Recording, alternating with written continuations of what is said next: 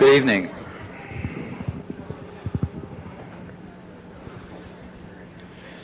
And welcome to the third week of the 1987 Rare Books School. Our lecturer on Thursday of this week is Milton Gatch, who is in the back of the room tonight, who will be speaking on John Bagford, the celebrated 18th century English antiquary uh, and say some bagman. Ah, the lost are finally found. Boy, don't they look like the number one subway?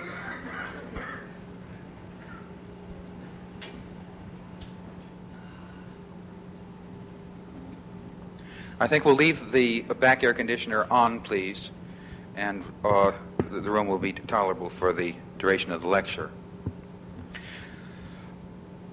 Tomorrow night, Wednesday night, there will be a variety of videotapes and films shown in room 508, the media projection room, and that schedule is posted on the door. And remember, there are also uh, videotapes shown during the lunch hour break and uh, between 5 and 6.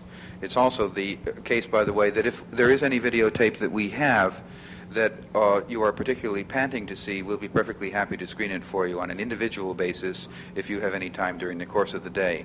There is a complete list of the films and videotapes that we own, and uh, that can be found in room 508. If you want to negotiate about those, Jerry Grant, uh, the big one, in the doorway, I'm sure will be sure to help. He is, however, occupying a role at the moment as model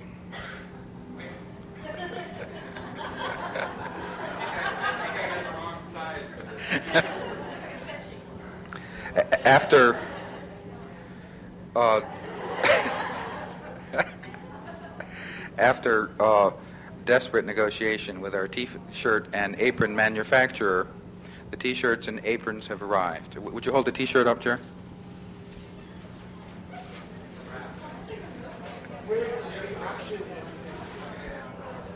Small, medium, large, and extra large.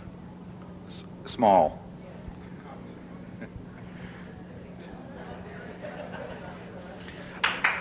Thank you. Those the aprons are seven. The aprons are seven dollars, and the T-shirts are five dollars, and they are available after the lecture tonight. Uh, and they will be available also at the reception on Friday afternoon for anyone who wants one, or if you can catch a staff member between now and then as well. Our lecture this evening is uh, one of those sorts who needs no introduction to this audience. He is Donald Gallup, and it is a great pleasure to welcome him to Columbia.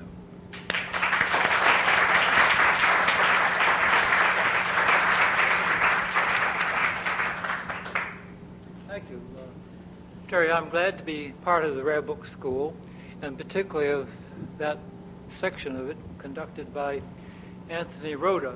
He and his father, Bertram Rota, have been very important in my own personal collecting for uh, over a half a century. The Dial Papers. The presence in the Yale Collection of American Literature of the Gertrude Stein papers was an invaluable aid in securing similar material from other sources.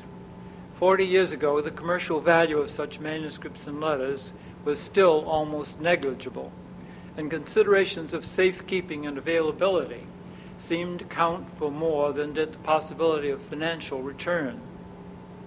Lincoln Kirstein, the director of the New York City Ballet Company, came to New Haven to use the Stein notebooks for the making of Americans in connection with the catalog for an exhibition at the Museum of Modern Art of the sculptor Elie Nadelman. Can, can everyone hear me? We had lunch at the faculty club and talked about the Hound and Horn, the periodical devoted to art and letters that he had founded and edited first at Harvard and then in New York from 1927 to 1934. When I said that the Houghton Library must have invited him long since to place the magazine's archives at Harvard, he told me that his own university had no interest in the papers and asked if Yale wanted them. I replied that we would most definitely like to have the collection, and he agreed on the spot to give it to us. In a matter of days, the papers arrived, a rich literary treasure. The immediate predecessor of and model for the Hound and Horn on the American literary scene had been the Dial. Begun in Chicago in 1880, the magazine harked back to the distinguished periodical of the same name, edited from 1840 to 1844 by Margaret Fuller and Ralph Waldo Emerson, and contributed to by the, the other, other major New England writers. The Chicago Dial had been moved to New York in July 1918 and was purchased in November 1919 by Scofield Thayer and James Sibley Watson, Jr., both graduates of Harvard. Under their direction, with notable editorial assistance from Gilbert Seldes, Stewart Mitchell, Alyse Gregory, and Marianne Moore, the New Dial became the most distinguished periodical for arts and letters of the decade.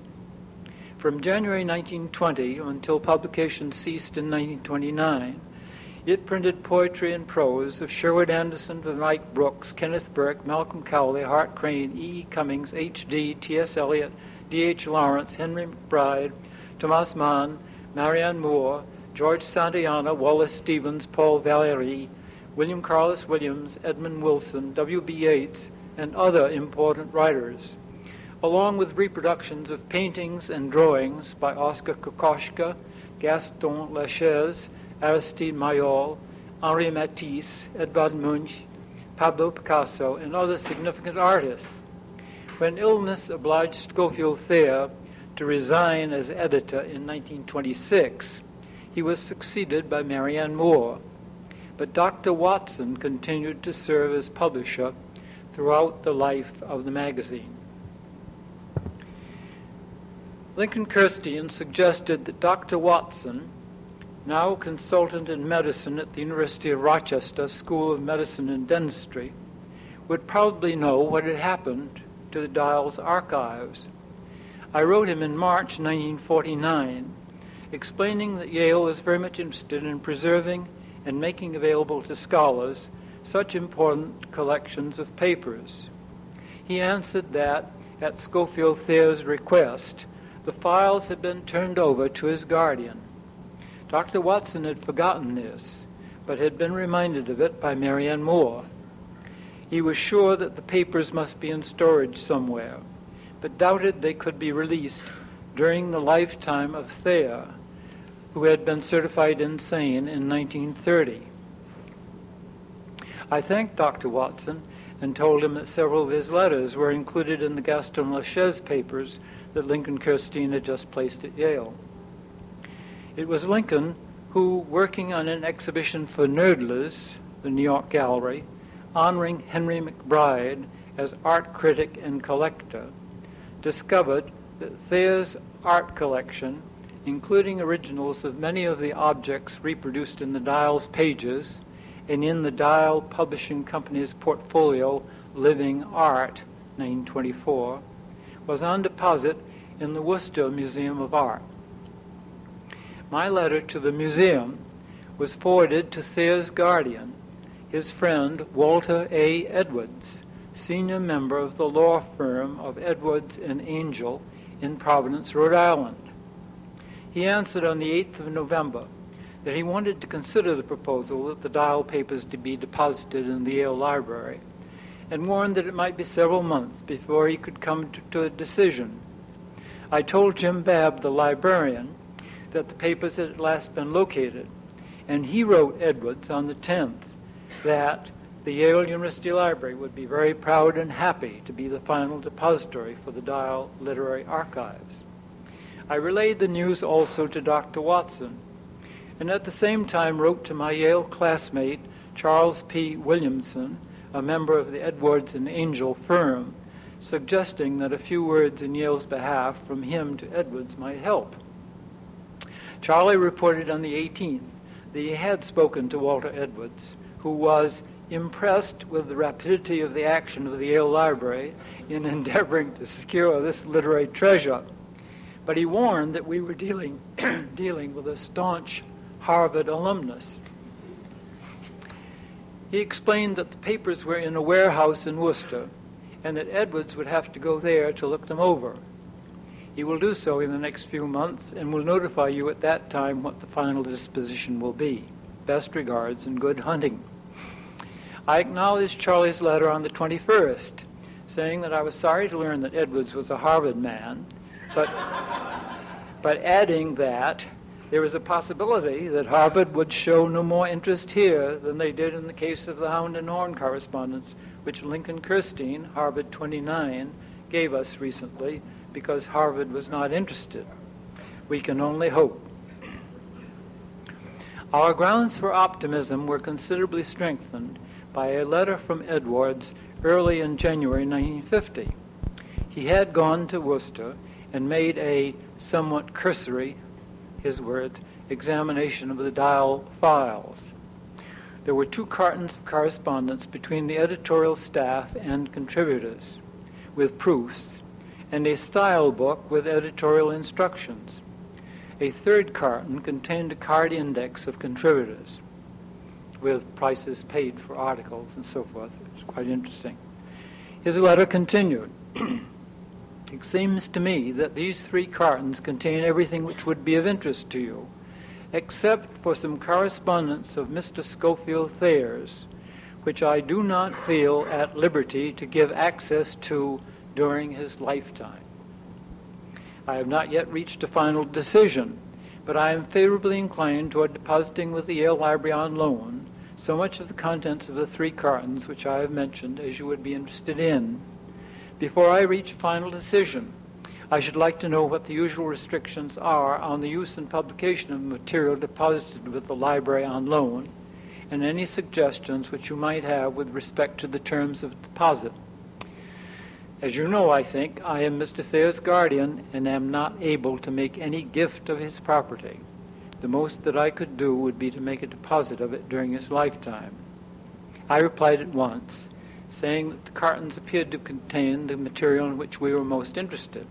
If he decided finally to deposit them in the Yale Library on Thayer's behalf, under such mutually agreeable conditions as we might work out, we should be delighted. I outlined suggestions for the terms modeled upon those which govern the use of similar papers already deposited at Yale. On the 2nd of February, Edwards wrote again to ask whether Yale had a complete run of the dial and if not, whether we'd care to have a bound set on loan.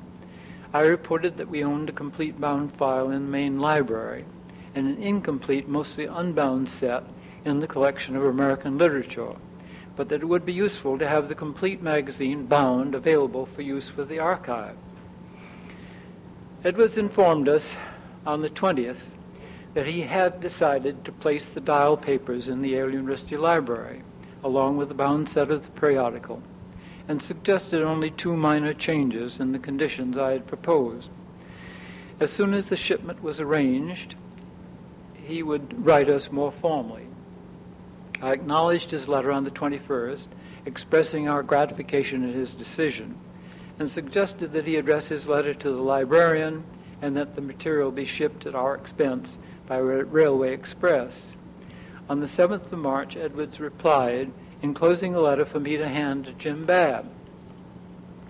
That letter set out the conditions under which he, as guardian of Scofield Thayer, was depositing in the Yale, depositing in the Yale Library the bound set of the dial and the three cartons of dial papers. The deposit could be terminated at any time by Edwards or any successor guardian or by Thayer himself or by Thayer's executor or administrator and the material was to remain Thayer's property. The material was to be open to inspection and use by qualified scholars under the same general conditions as governed similar manuscript material deposited in the Yale Library, subject to these specific provisions. No letter, manuscript, or unpublished printed material was to be copied, reproduced, or exhibited without specific consent of Thayer's guardian, Thayer himself, or his executor or administrator. The material cannot be lent or removed from the Yale Library. The name of the depositor or his ward could not be disclosed, but the collection was to be known merely as the Dial Magazine Collection. The material was to be properly arranged to facilitate its use, adequately protected at all times, and kept together. The guardian, Thayer himself, his executor or administrator, or any authorized agent of any of them, was to have access to the material at all convenient times.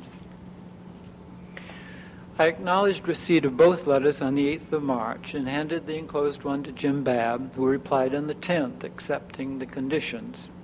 The material was actually delivered that afternoon, and I sent a general acknowledgement to Edwards the following morning, promising that a detailed listing would follow. I typed this out myself and sent it off on the 21st. Over the following, over the following years, the dial papers, as word spread of their availability at Yale, were used increasingly by scholars. In March 1956, a request to quote in a dissertation some of Ezra Pound's letters to Marianne Moore as editor of the Dial caused Edwards to ask for clarification of our position on publication of material from the archive. I replied that we felt the dial correspondence was at Yale for just such a purpose as this, and should certainly recommend that permission for the use of the passages from the Pound letters be granted. Although it was cumbersome for us to be obliged by the terms of the deposit to preserve the anonymity of both Thayer and his guardian, the procedure worked on the whole smoothly. I don't recall that either Edwards or his successor guardians ever refused anyone permission to have copies of or to quote from the Dial papers.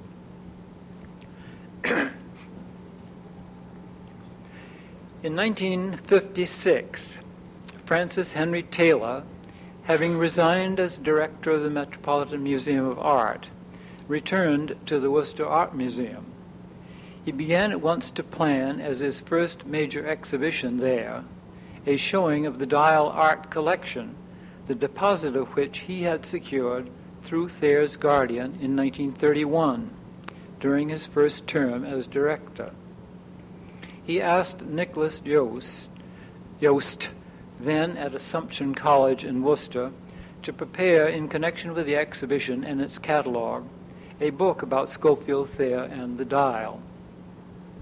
To facilitate the writing of this history, Taylor persuaded Walter Edwards to deposit at the museum the Scofield Thayer correspondence that he had not felt at liberty to send to New Haven with the other dial materials in 1950.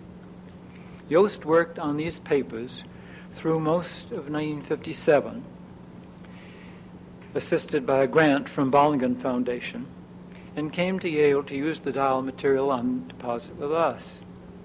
Then, early in November, Francis Taylor suddenly died. The trustees and staff of the museum carried on the plans for the Dial exhibition under the supervision of Taylor's successor, Daniel Catton Rich, who had resigned as director of the Chicago Museum. And it opened on 30 April 1959.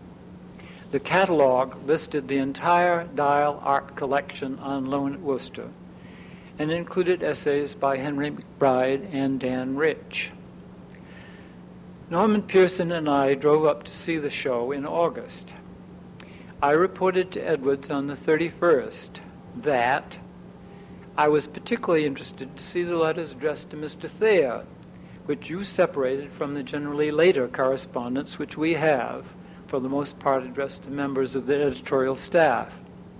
I understand that Dr. Nicholas Joost when he went through this correspondence, removed and sealed such items as were of a personal nature.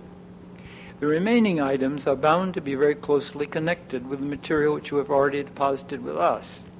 As examples, the first part, 1925 and before, of the correspondence between T.S. Eliot and the Dial, relating to the publication in the magazine of his The Wasteland and The Hollow Men, is apparently in Worcester. Only the later material is here at Yale. And the same division affects the Ezra Pound correspondence. I am sure that many of the other authors must be affected in the same way. In short, a scholar using the material we have gets a very incomplete picture of the dial achievement. A number of users of the dial papers now at Yale have commented to us on this lack of the earlier material. We are delighted and honored to have here the part of the dial correspondence which you have entrusted to us. Now that the personal items have been separated by Joost from the material still at the Worcester Museum, is there any possibility that that part of the correspondence could also be deposited at Yale? Edwards replied in November that he didn't have time to examine the papers and didn't want to do anything about transferring the, the additional items until he had gone over them. I answered that I understood his position, but hoped that eventually the papers at the Worcester Museum could be reunited with the material deposited at Yale to make a more complete picture of the history of the magazine. The exhibition and the publication of its catalog stimulated increased interest in the periodical. In 1963, William Wasserstrom at Syracuse University published his The Time of the Dial and a Dial Miscellany, a selection of material printed in the magazine. In the following year appeared Scofield Thayer and the Dial, an illustrated history by Nicholas Joost. Uh, Joost followed this in 1967 by a study of the final years of the Chicago Dial, years of transition, the dial 1912 to 20. In 1970 by D.H. Lawrence and the dial, and in 1971 by the dial two author indexes.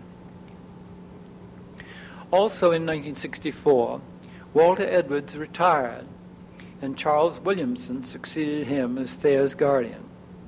In May, I raised with Charlie the question of the transfer to Yale of the dial material still at the Worcester Museum, enclosing a copy of the letter I had written to Edwards five years earlier. Charlie promised to look into the matter. The situation was complicated because Joost had not completed his research and naturally preferred to have the papers remain at the museum until he had finished with them. I spent the 10th of June in Worcester examining the dial papers and discussed them at some length with Dan Rich. I reported to Charlie Williamson on the 2nd of July that Edwards's separation of the letters to Thayer from those to members of the Dial staff had broken up most of the correspondences. My letter continued. Mr. Rich and I are agreed that all the literary correspondence should be together at Yale, but he would like to keep at the Worcester Museum the papers that relate to the pictures in the Dial collection on deposit there. This seems to me quite reasonable. Mr. Rich has been through all the papers and knows them much better than I do, and I am willing to abide by his decision as to what should stay at Worcester. Because Dr. Joost Scofield Thayer and the Dial is expected to reach proof stage this summer, and because he will need to check quotations, I agreed with Mr. Rich that the transfer to New Haven of material now at Worcester could be postponed until Dr. Joost's need of it is over probably in the early fall of this year. I'm delighted at the prospect of having the two parts of the Dial papers once again united and here at Yale, and we are all grateful for you, to you for making it possible. Charlie wrote me on the 9th that he agreed that the papers at the Worcester Museum should be transferred to Yale after Dr. Joost has no further need of them. But I had apparently misunderstood the position of Dan Rich, for he wrote me on the 21st I'm afraid I did not make myself completely clear in our conversation. It would be perfectly possible to go through the correspondence in Worcester and make copies of every sheet dealing with art objects in the Dial collection, but this would be a long and extremely tedious task. The entire correspondence is so inextricably intertwined as far as art, literature, and personality go that I think you would find it difficult to separate. I wonder if it would not be better for the correspondence to remain in Worcester until after Mr. Thayer's death. From time to time, we might wish to be able to consult the letters when some special piece of information is needed. As I told you, we are in favor of the idea that all correspondence eventually go to Yale. I really feel, for the present time, it would be much more helpful to us to keep it here. I replied in September, explaining that My idea was that certain complete exchanges, almost exclusively pertaining to art matters, could stay at Worcester indefinitely, while the rest of the correspondence would be transferred to Yale after certain letters had been copied photographically for your files. But you know the papers as I don't, and it may be that this procedure is an impossible one to carry out. I feel very strongly that trustees and heirs are on the whole inclined to honor the status quo, provided nothing has to disturb it. If the pictures are at Worcester and the papers for the most part at Yale when Mr. Thayer dies, the chances are better, it seems to me, that the pictures and papers will stay where they are. But if part of the papers are at Yale and part at Worcester, then the matter of their final disposition will have to come up for discussion in a way that would not otherwise be necessary. And I tremble for what might happen. If we could somehow between us get the matter of the division of the papers settled to both our satisfactions now, or rather as soon as Dr. Joost is through with them, there would, it seems to me, be less risk, at least for Yale, in the future. I was very much impressed by the elaborate card indexes that Dr. Joost had set up would these not make it easy to get from us copies of anything you needed and didn't already have? Dan Rich retired as director of the Worcester Museum in 1970, but the situation continued unresolved until 1971. In October of that year, Charles Williamson, as guardian of Scofield Thayer, sent to Yale as a gift from the Scofield Thayer Trust 80 shares of Abbott Laboratories stock. Our classmate, Spencer Miller, was now associate treasurer, and he and I agreed that the most appropriate way of using the proceeds of the sale of the Thayer stock, $4,950, would be for the cataloging of the Dial papers. I wrote Charlie of our decision, adding that having the papers fully listed would enormously facilitate their use by scholars. And once more, I returned to the question of the transfer to Yale of the papers still at the Worcester Museum. This is a quotation from my letter. Since it would obviously be better to have both groups of papers together here at Yale before we began the cataloging, this, this raises again the question of whether the papers still at Worcester could not now be brought to Yale. I haven't had any correspondence with Dr. Joost recently, and I'm not certain of the state of his researches on the dial collection. Charlie replied that he was writing to Joost. If his work with the papers at Worcester was now complete, then the papers could be transferred. In November, Charlie wrote to Miss Louisa Dresser, the curator, that all of the papers except Thayer's correspondence with Elise Gregory and with Dr. Albert C. Barnes, Argyrol, concerning Picasso, were now to be transferred to Yale. On the 23rd, Miss Dresser notified me that the material was ready, and on the 30th, Charlie wrote to confirm that the Worcester papers would join those already at Yale under the same conditions of loan. On the 6th of December, I wrote him, with a copy to Miss Dresser, that the rest of the dial papers had been picked up on the 4th. She had reported to Charlie that the Barnes correspondence had not been located and he had informed her that those letters and some others had been removed for safekeeping and were now in Providence. Yale agreed to hold the new papers under the same conditions that applied to the first group received from Edwards in 1950. I managed to secure the services of a qualified graduate student for the cataloging job, and work on the papers was speedily completed.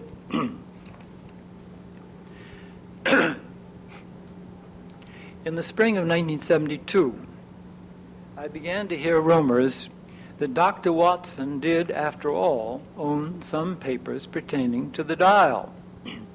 It seemed a good idea to try to clear up this matter, and I wrote to Charlie Williamson in March, suggesting that he raise the question with Dr. Watson. He did this, and Dr. Watson answered him on the 17th. If I ever said I had items of dial correspondence, it was a foolish boast.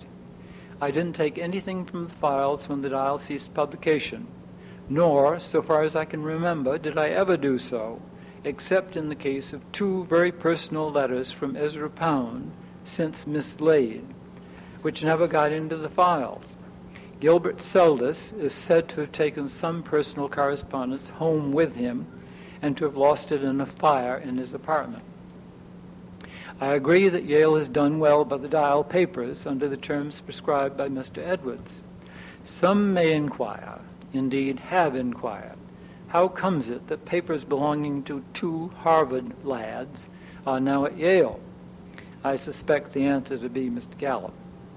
Charlie sent me a copy of this letter. Only a few months later, he died tragically of a heart attack. He was succeeded as Thayer's guardian by John L. Clark, a Yale Law School graduate, with whom we continued to have friendly relations in our dealings over the Dial papers.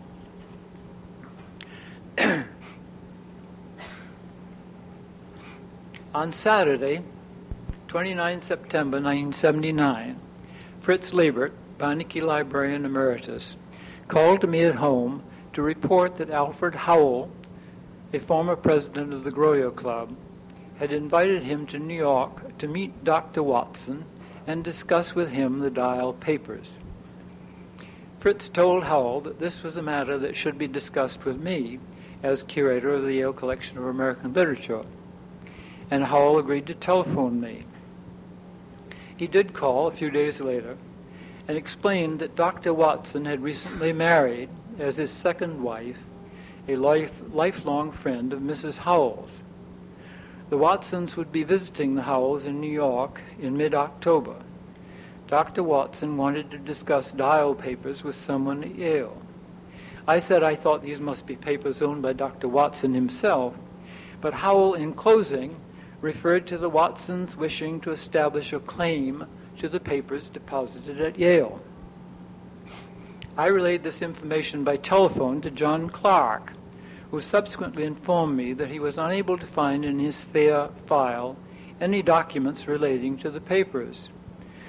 I promised to let him know the outcome of my meeting with Dr. Watson and Mr. Howell at the Century Club the 22nd of October.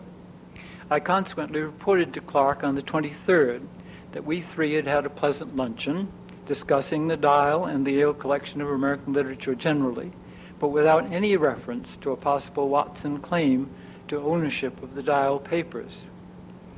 The next day, I informed him of a subsequent development. After I had spoken with you yesterday, Mr. Howell telephoned me to report that at dinner that same evening, the 22nd, Dr. Watson told the Howells that it had been agreed between him and Scofield Thayer that whoever of the two predeceased the other would have the say as to where the dial papers were to be permanently housed. He did not indicate when this agreement had been made. Obviously, when Dr. Watson wrote me in 1949, there can't have been any such agreement, for he didn't even know what had become of the papers. It can't have been in effect as recently as March 1972, when Dr. Watson wrote Charlie Williamson about the dial correspondence. Certainly, he'd, have informed Thayer's guardian of the agreement had it been then in force. I have discovered a little more of the Rochester background from a conversation this morning with my former assistant, Peter Dzwonkoski, now head of Rare Books, Manuscripts, and Archives at the University of Rochester Library. He tells me that the Watsons are trying to get the university to do certain things for the museum founded by Dr. Watson's mother, in which the Watsons are very much interested. Apparently, they have promised to give the Dial papers now on deposit at Yale to Rochester if the university does these certain things for the museum. I certainly hope that Mr. Thayer will continue to thrive and this problem never comes up. Peter Dzwonkoski had sent me a clipping from the Rochester Times Union of 17 October 1979, which quoted Mrs. Watson as saying that she and her husband will meet Monday with the Rare Books librarian of Yale University to discuss the future of papers related to the dial. Mrs. Watson said a University of Rochester faculty member had seen the papers and was awestruck. But she suggested the University of Rochester is too science oriented to be interested in them. Other sources said the University of Rochester has indicated strong interest in the papers. John Clark replied on the 26th that he knew there was no specific agreement between Thayer and Watson regarding the Dial papers as such, and certainly Edwards believed they were Thayer's property when he deposited them at Yale in 1950. His letter continued. The only agreement between them was made early in their relationship, 1921, and was to the effect that each's shares of stock in the Dial Publishing Company would become the property of the survivor. But such stock has been considered as worthless for many years. In the event the problem arises, let's hope that Dr. Watson can be persuaded to change his mind about moving the Dial papers to the University of Rochester. In the meantime, I join with you in hoping the problem never comes up. Mr. Thayer has already survived three guardians and may well survive the present one as well as Dr. Watson. Indeed, in the end, the problem did not come up. Dr. Watson died on the 31st of March, 1982, and Scofield Thayer lived on until 9 July of that same year, departing this life at the age of 92. His will had been executed in 1925. It provided that the Dial art collection would go to the Metropolitan Museum of Art, a terrible disappointment for Worcester and that all of his correspondence, letters, writings, and all manuscripts and literary productions other than printed books were to go to Alyse Gregory, should she survive him, to James Sibley Watson, Jr., and, if neither survive him, to Marianne Moore. Thus, ironically, since Alyse Gregory had died in 1967, Dr. Watson, had he survived his friend, would indeed have become owner of the Dial papers. Because all of the beneficiaries, beneficiaries mentioned by name in the will had died, four second cousins were now the sole heirs. The executor was the Morgan Guaranty Trust Company in New York. In 1983, Frederick B. Ingram, the bank's vice president charged with administering the Thayer estate, visited the Beinecke Library to examine the deposited dial papers and arranged to have them appraised for estate purposes by Sotheby's, the New York auction house. On the 11th of August, David Schoonover, my successor as curator of the collection of American literature, wrote Ingram to inquire about their status. The library is, of course, particularly interested in learning the wishes of the heirs concerning the ultimate disposition of the papers. We would like to arrange for a discussion of the options concerning gift or purchase, since circumstances may vary among the heirs. If this is possible, I would appreciate assistance from you in arranging such a discussion. I will look forward to hearing from you.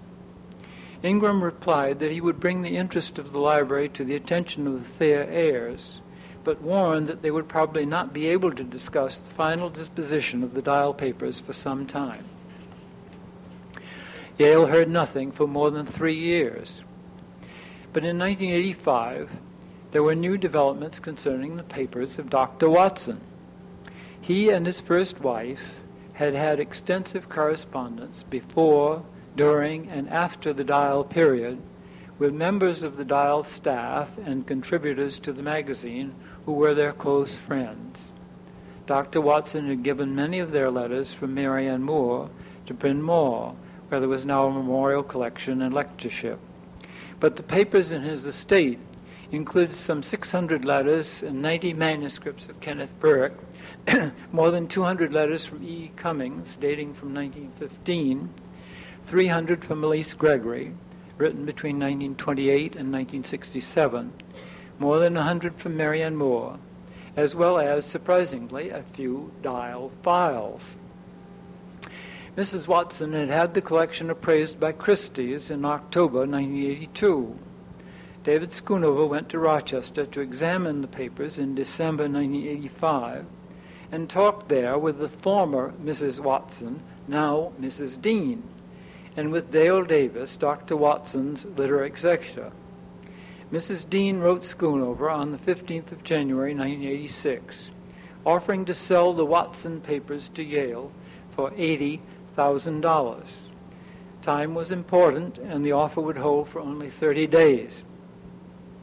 Some restrictions were to be imposed on access to manuscripts of both Dr. Watson and his first wife, and failure to resolve this problem in time resulted in the withdrawal of the offer.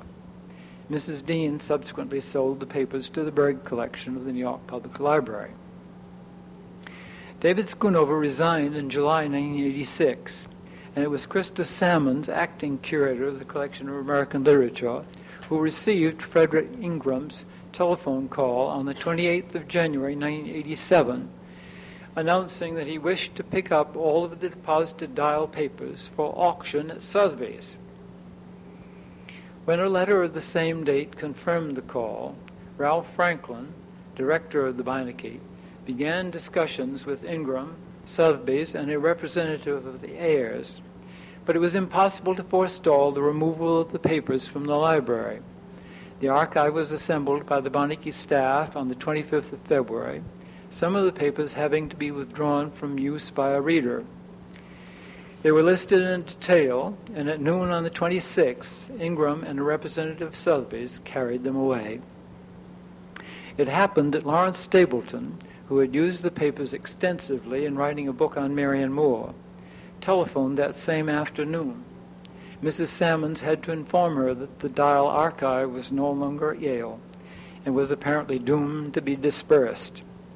I had already given the news to Dale Davis, and she, Professor Stapleton, and Patricia Willis, curator designate of the collection of American literature, spread the word to various colleagues who began to bombard the media and the Beinecke Library.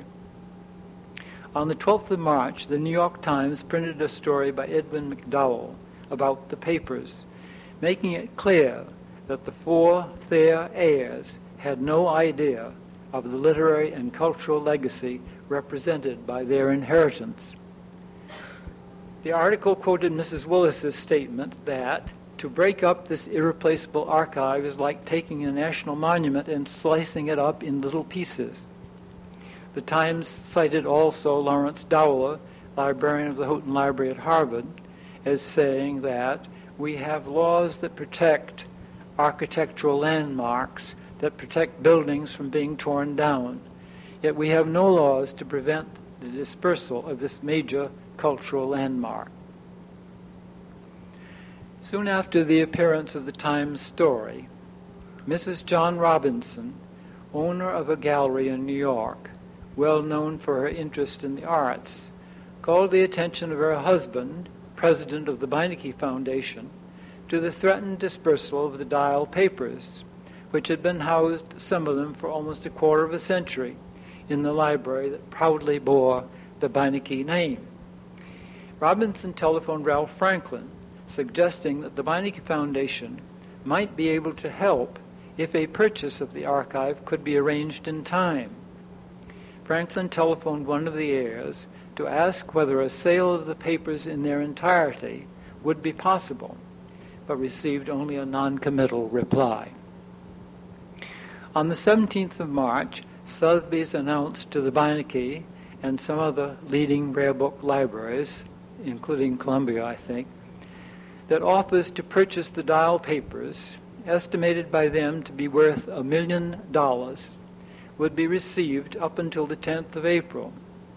If no buyer had appeared by that date, the auction catalog would go to press and the papers would be sold in individual lots on the 17th of June. Unfortunately, Robinson was now away from his office for an extended period, and negotiations could not begin until his return. On the 27th, Franklin reported to the trustees of the Yale Library Associates that it had so far proved impossible to arrange a purchase. It's one thing, he continued, that Yale loses the collection, which of course was never really ours except in a custodial sense, but the greater disappointment is that this material which documents an enterprise of prime importance in the history of modernism in America, should be dispersed. He had suggested to the heirs that they allow the library to microfilm the papers, but they would consent only on condition that Yale agree that it would, one, promise not to disparage publicly the dispersal of the collection, two, bid at the auction, and three, be accountable for any future violation of copyright relating to the papers. These conditions the university could not responsibly accept. On the 8th of April, Robinson returned to his office and Yale's negotiations with Sotheby's resumed. An offer was made for the complete archive, now containing the materials formerly stored in Worcester and Providence that had never been part of the deposit. These included diaries of Scofield Thayer, some 89 letters of Ezra Pound, 13 letters from T.S. Eliot, numerous letters of Marianne Moore, plus many letters and some extraordinary drawings of E. E. Cummings. At last, after 37 years, the various parts of the Dial archive had finally been reunited. At 3.30 on the 10th, uh, on the 10th of April, Sotheby's telephoned Franklin to accept the Yale offer. Mrs. Sammons drafted a news release, which was revised by the Robinsons and by Franklin, who hand carried it to Yale's Office of Public Information. It was put on the wires, and both the New York Times and the New Haven Register carried the story the next day. Over the following days and weeks, congratulations poured in American literature. Wrote Franklin of his personal satisfaction upon reading the Times report that the Dial papers are safe and will repose in aeternam at Beinecke, adding that the decade of the 20s when the dial flourished most resplendently was illuminated and enriched for me in my own decade of discovery by the monthly issues as they came in in their buff covers and inducted me into my cultural time. In mid-May, Franklin received this message from Benno C. Schmidt, Jr., president of the university. The announcement a few weeks ago of your success in acquiring the Dial archive was indeed magnificent news to me and numerous others at Yale. Just to keep the collection intact would have been a major accomplishment, given the forces pressing to disperse it but to have done that and also to have negotiated quickly and quietly its return to Yale are achievements which deserve the recognition and appreciation of the Yale community and scholars throughout the world. Thank you very much.